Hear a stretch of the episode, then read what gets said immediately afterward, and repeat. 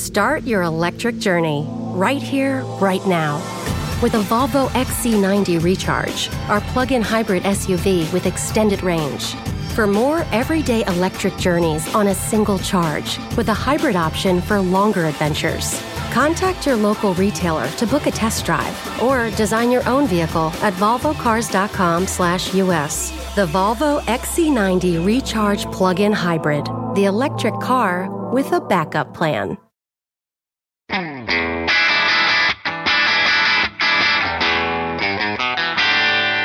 Hey, math fans, Jason Marshall, Math Dude here with your weekly dose of quick and dirty tips to make math easier.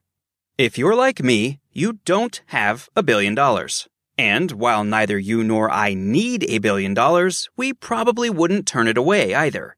Which is why I feel duty bound to inform you that right now we all have a chance to win $1 billion from Warren Buffett and his Berkshire Hathaway Company. And the best part is that winning Mr. Buffett's bet seems like it should be relatively easy. All you have to do is come up with the perfect bracket for this year's 64 team NCAA basketball tournament. Shouldn't be too hard, right? Right? Spoiler alert, wrong. Okay, but how hard is it? And how could this bet about a college basketball tournament possibly be related to a famous mathematical fable about a chessboard and some grains of rice? Stay tuned because those are exactly the questions we'll be answering today. Before we get to the odds behind Mr. Buffett's $1 billion offer, let's take a minute to talk about the answer to the puzzle posed at the end of last week's episode by math fan Raleigh, who, you'll recall, wrote, The manager at a country club had the job of scheduling a single elimination tennis championship for 100 players.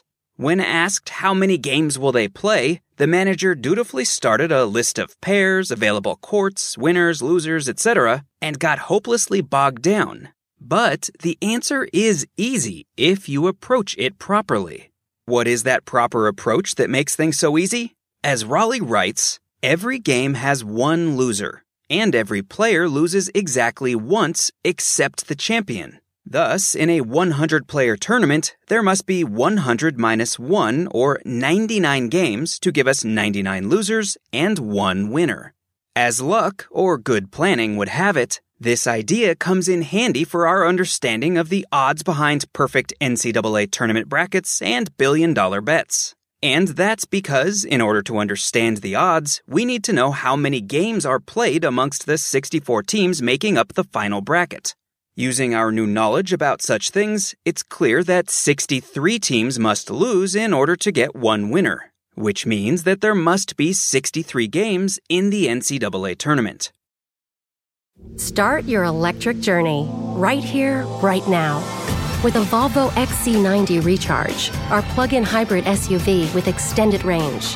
For more everyday electric journeys on a single charge, with a hybrid option for longer adventures.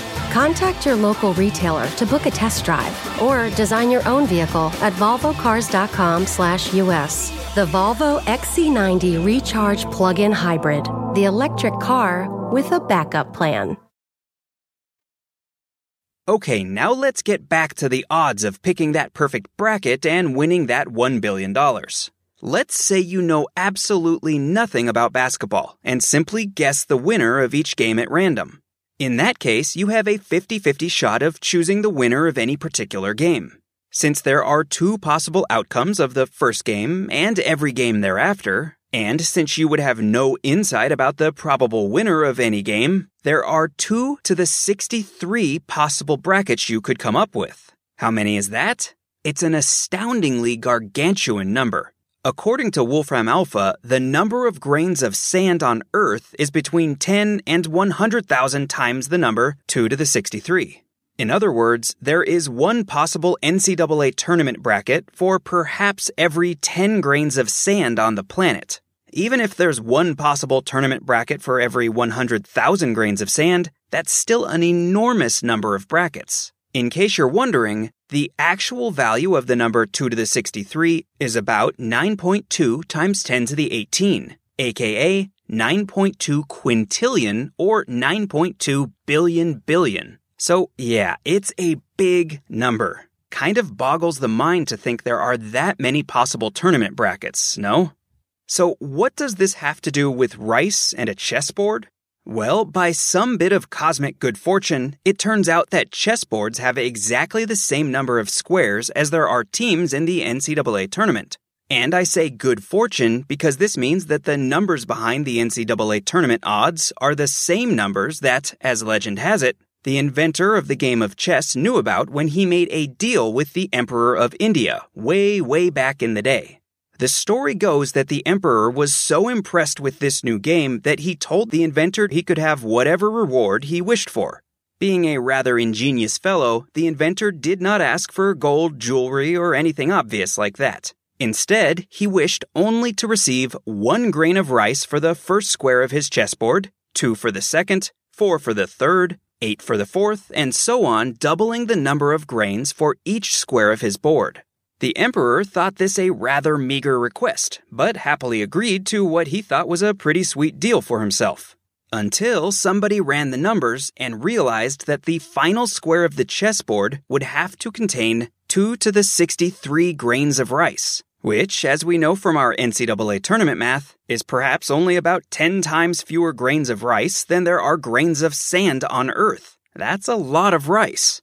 If we didn't know it before, we are all now well aware of the fact that 2 to the 63 is a huge number, which means that Warren Buffett's $1 billion is pretty safe, right? Probably. The truth is that the odds of winning aren't actually quite as bad as I've led you to believe. And that's because most people aren't making brackets by randomly guessing about winners and losers. In fact, there are a number of very safe bets that you can make, such as the fact that first round games are almost certain to be won by the higher ranked team, that bring the odds down a fair bit. How much? Well, don't get your hopes up because they're still pretty steep. But according to a Business Insider article, DePaul University math professor Jeff Bergen believes that the odds could be reduced to somewhere around 1 in 128 billion by applying this sort of clever thinking, which is something like 70 million times better than the odds based upon pure random guessing. So, should Mr. Buffett be worried? Well, you don't become one of the most successful investors in history by making stupid bets. And we've seen that the math is on his side, so I'm guessing he's not too concerned. But there is always a chance, so you might want to get that bracket submitted anyway, because you never know what could happen. Okay, that's all the math we have time for today. While you're out and about on the internet, please take a look at my book, The Math Dude's Quick and Dirty Guide to Algebra. It's perfect for you and all the math fans in your life, and it's available wherever you like to buy books. Also, remember to become a fan of The Math Dude on Facebook at facebook.com slash The Math Dude and on Twitter at twitter.com slash Jason Marshall. Until next time, this is Jason Marshall with The Math Dude's quick and dirty tips to make math easier.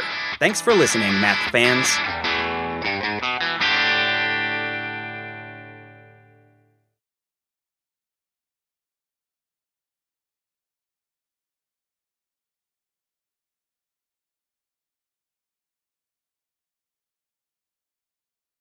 Start your electric journey right here, right now.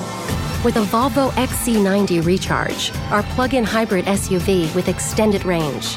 For more everyday electric journeys on a single charge, with a hybrid option for longer adventures. Contact your local retailer to book a test drive or design your own vehicle at volvocars.com/us. The Volvo XC90 Recharge plug-in hybrid, the electric car with a backup plan.